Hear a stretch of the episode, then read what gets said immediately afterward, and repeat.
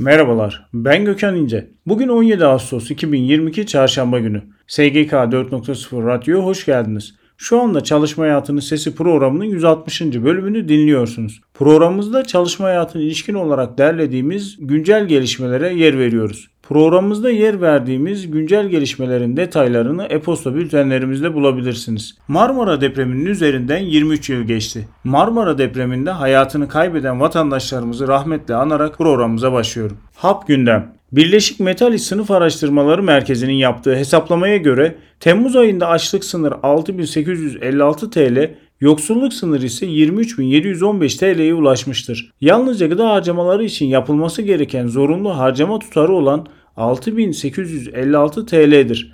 Öte yandan eğitim, sağlık, barınma, eğlence, ısınma ve ulaşım gibi giderlerle birlikte bir ailenin yapması gereken harcama tutarı 23.715 TL'ye ulaşmaktadır. Sigortacılık sektöründen açıklanan verilere göre Türkiye genelinde 25 milyon aracın 5 milyonunda zorunlu trafik sigortası olmadığı belirlendi. Verilere göre yollardaki motosikletlerin %65'inden fazlasının da trafik sigortası bulunmuyor. Anayasa Mahkemesi sosyal medya paylaşımı sebebiyle iş akdi feshedilen işçinin ifade özgürlüğünün ihlal edildiğine karar verdi. Eğitim İş Bolu İl Başkanı Erkan Korkmaz, öğretmenlik meslek kanunu ile alakalı basın yaptı. Korkmaz yaptığı açıklamada bu itibar saldırısına karşı duracağımızı, yine alanlarda olacağımızı ilan ediyoruz dedi. Sigortacılık ve Özel Emeklilik Düzenleme ve Denetleme Kurumu, yabancıların BES'e katılımına ilişkin usul ve esasları belirledi. 8 Ağustos'ta yürürlüğe giren genelgedeki değişikliğe göre en az 500 bin dolar veya karşılığı döviz tutarında katkı payını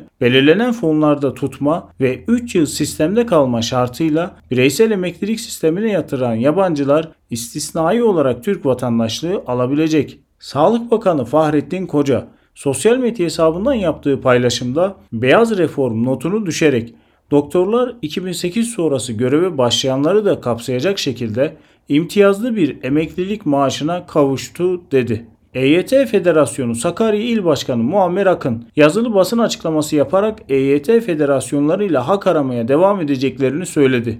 Dünya çapındaki kurumların başarılarını ödüllendirmek ve bu başarılı uygulamaları yaygınlaştırmak amacıyla The Steve Awards tarafından düzenlenen Steve Awards for Great Employers ve The International Business Awards 2022 ödül programlarının sonuçları açıklandı. İş dünyasının Oscar'ları olarak kabul edilen ödül programlarında Türkiye İşveren Sendikaları Konfederasyonu TİSK ve TİSK Mikrocerrahi Vakfı Intense'ye işbirliğinde hayata geçirdiği sıfır kazaya yolculuk projesiyle 5 kategoride birden ödüle layık görüldü. Kırıkkale Memur Sen İl Temsilcisi ve Eğitim Birsen Kırıkkale Şube Başkanı Yasin Pekus, engelli bireylerin ihtiyaç duydukları tıbbi cihazların temini ve tedariki kolaylaştırılmalı, araç alımlarındaki ÖTV muafiyet tutarı arttırılmalıdır dedi. Mali gündem Hazine ve Maliye Bakanlığı Temmuz ayı bütçe gerçekleşmeleri raporunu açıkladı. Buna göre Temmuz'da bütçe gelirleri geçen yılın aynı ayına göre %106.7 artışla 196 milyar 980 milyon liraya, bütçe giderleri %85 artarak 260 milyar 999 milyon liraya yükseldi. Bütçe Temmuz'da 64 milyar 19 milyon lira açık verdi. Araştırmalar ve raporlar Kişisel verilerin korunması ile ilgili seçilmiş güncel gelişmeler derlemesinin dördüncüsü yayınlandı.